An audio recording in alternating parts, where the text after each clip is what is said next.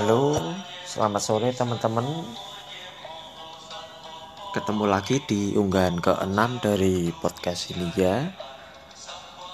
Hari ini gengcuk Singgue Cesa atau 25 April 2020 di hari Sabtu Legi malam Minggu Paing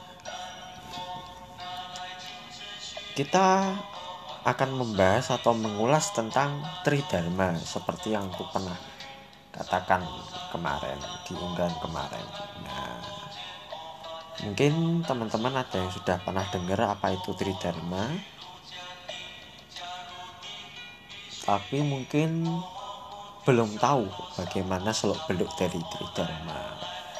Nah, untuk awalan ini Tridharma itu merupakan satu organ kesatuan yang hanya ada di Indonesia. Tridharma tidak pernah mempunyai hubungan ke negara lain. Tridharma itu hanya lahir di Indonesia dan Tridharma itu lahir karena dahsyatnya misi-misi agama Nasrani yang berorientasi menyedot umat Buddha keturunan Tionghoa pada akhir abad ke-19 jadi sekitar tahun 1890 awal akhir menjelang tahun 1900 nah Kuetek Huai seorang dari Bogor mendirikan Samkau Hui. Setelah Tionghoa Hui Kuan gagal memelihara dan mengembangkan ajaran Konghucu dan beliau menganggap Kong Kau yang didirikan di Solo pada tahun 1918 dan di kota-kota lain kurang memasyarakat atau kurang memberikan harapan. Nah, Sam Kahui ini juga mendirikan atau membuat percetakan namanya Mustika Dharma dan juga menerbitkan majalah Mustika Dharma itu untuk membahas tentang ajaran agama Buddha, Konghucu, Tao, dan agama lain. Istilah Tridharma adalah nama baru dari Samkau. Dalam bahasa Hokkien, Sam itu tiga, Kau adalah agama. Samkau Hui ini didirikan pada Mei 1934 oleh Kwete Hui dengan tujuan untuk membendung kristenisasi pada orang-orang Tionghoa. Karena perubahan agama menjadi Kristen oleh Kwetek Hiwai itu dianggap sebagai penolakan unsur kebudayaan Tionghoa oleh orang Tionghoa sendiri. Dalam pandangan Asham Kauhue, tiga agama ini dapat disebut sebagai agama Tionghoa.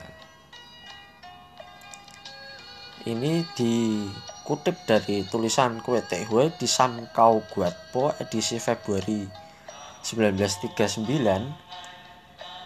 itu menuliskan itu Samkau akan menjadi satu filosofi agama yang paling lengkap dan memberikan faedah besar bagi manusia terutama bangsa Tionghoa yang leluhurnya sudah kenal itu tiga pelajaran sadari ribuan tahun lalu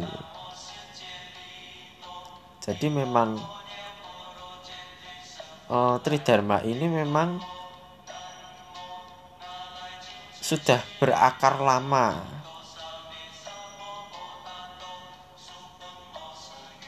Dan juga karena apa? Sifat bangsa Tionghoa yang suka mencampur adukkan ajaran agama atau sinkretisme yang ada. Banyak kebudayaan Tionghoa yang sudah tercampur baur dengan unsur dari ketiga agama ini teman-teman nah Tridharma itu lebih tepat disebut sebagai salah satu bentuk kepercayaan tradisional masyarakat Tionghoa Tapi karena agama resmi di Indonesia itu yang diakui oleh pemerintah waktu itu hanya lima, maka umat Tridharma di Indonesia dikelompokkan dalam lingkup agama Buddha. Walaupun sebetulnya hal ini keliru. Nah, Jadi berdasarkan kutipan di atas itu sudah tentu Tridharma itu tidak boleh diplesetkan menjadi sebuah agama yang baru.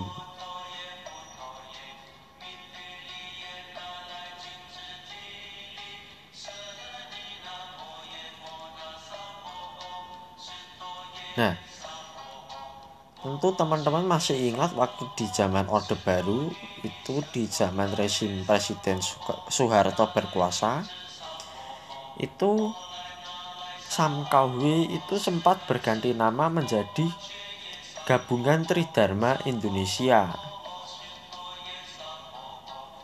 Dan di tahun yang hampir sama juga itu didirikan tempat ibadah Tridharma atau TITD oleh Ong Kicai karena kelenteng-kelenteng di Jawa Timur terancam punah sebagai akibat dari persepsi yang kurang lengkap dari penguasa perang daerah terhadap kelenteng yang dianggapnya sebagai lembaga kecinaan yang non-agama pasca G30 SPKI tahun 65.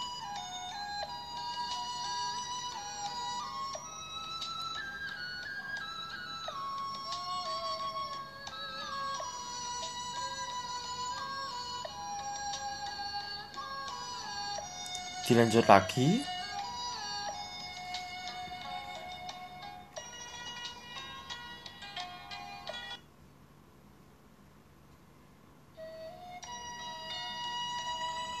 karena di masa Orde Baru itu terdapat sebuah apa eh, peraturan pemerintah itu yang mengekang semua kegiatan yang berbau Tionghoa atau Cina. Nah, alhasil itu semua kelenteng dipaksa untuk merubah namanya menjadi vihara dan otomatis harus menyelamatkan diri dengan bernaung di bawah majelis agama Buddha. Karena kalau tidak, wah, itu mungkin akibatnya fatal yaitu kelenteng yang ter menolak tersebut akan dibongkar oleh pemerintah di masa itu.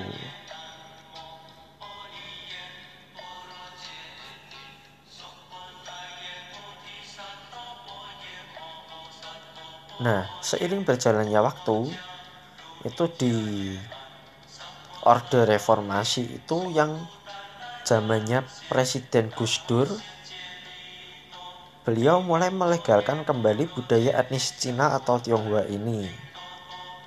Ditambah lagi, yaitu Presiden Megawati melegalkan agama Konghucu ditandai dengan membuat hari libur Imlek sebagai hari libur nasional. Jadi Gus Dur itu mengeluarkan Kepres nomor 6 tahun 2000 untuk mencabut instruksi presiden nomor 14 tahun 67 yang mengatakan bahwa penyelenggaraan kegiatan keagamaan, kepercayaan, dan adat istiadat Tionghoa dilaksanakan tanpa memerlukan izin khusus sebagaimana berlangsung selama ini. Selanjutnya, Kepres nomor 19 tahun 2000 yang ditandatangani Presiden Megawati Soekarno Putri menyatakan bahwa hari tahun baru Imlek sebagai hari libur nasional. Nah, ini tuh menarik kalau kita kaji lebih lanjut tentang bagaimana dampak kedua keputusan presiden itu terhadap eksistensi agama Buddha, Konghucu dan juga Tao di Indonesia, terutama menyangkut perubahan populasi umat Buddha.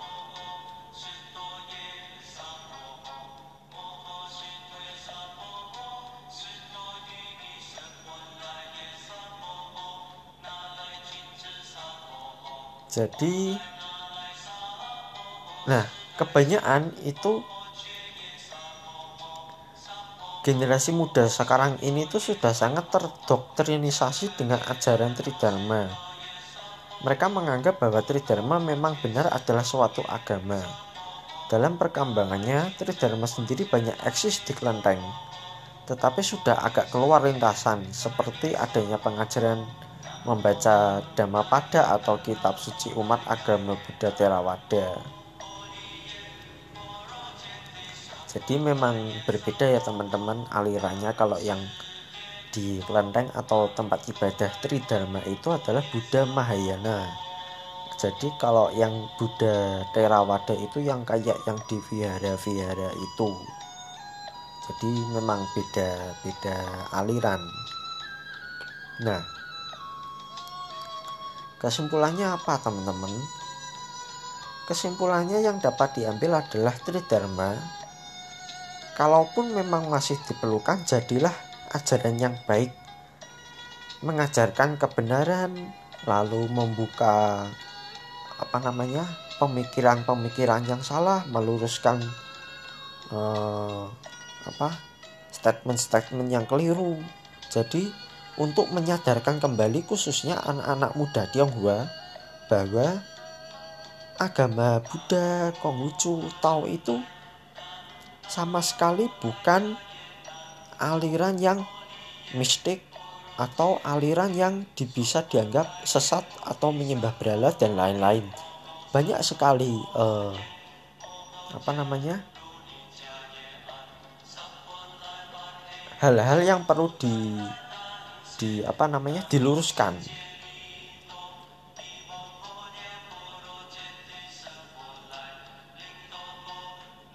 Dan dengan perbedaan-perbedaan itu jangan sampai terutama perbedaan apa pandangan itu jangan sampai oh, anak-anak muda Tionghoa sendiri itu melupakan ajaran Tridharma atau yang kita sebut ajaran Buddha, Konghucu dan Tao itu jangan sampai lah anak-anak Tionghoa itu anak-anak muda Tionghoa itu lupa dan juga malah menjauhi Tridharma karena adanya doktrin-doktrin agama tertentu yang mungkin menyebutkan kalau leluhur itu salah atau menyebutkan sesuatu yang lain-lain yang tidak bisa aku sebutkan. Nah, jadi memang PR untuk anak-anak muda Tionghoa itu sangat besar dan juga banyak karena perlu disadarkan kembali mengenai jati dirinya, mengenai leluhurnya, mengenai asal usulnya, mengenai kebudayaannya, tradisi, mitos, dan lain-lain. Nah, sekalian aku mau bilang, nah,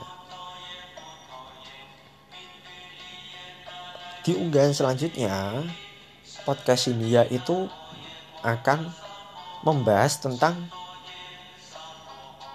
peran atau fungsi Kim Sin dan lain-lain dalam persembahyangan orang Tionghoa termasuk sesajen dan lain-lainnya. Supaya apa?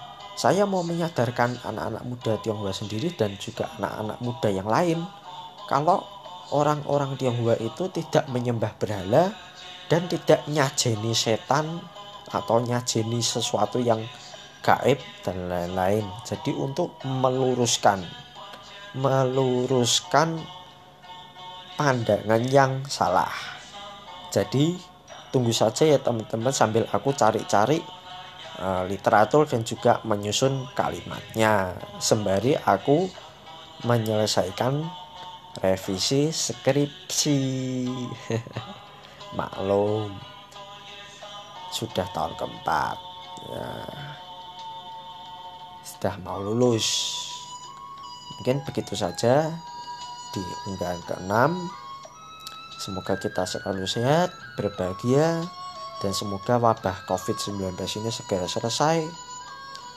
Dan selamat menjalankan ibadah puasa untuk teman-teman muslim yang menjalankan. Sabe Sata Bawantu Sukitata. Salam kebajikan.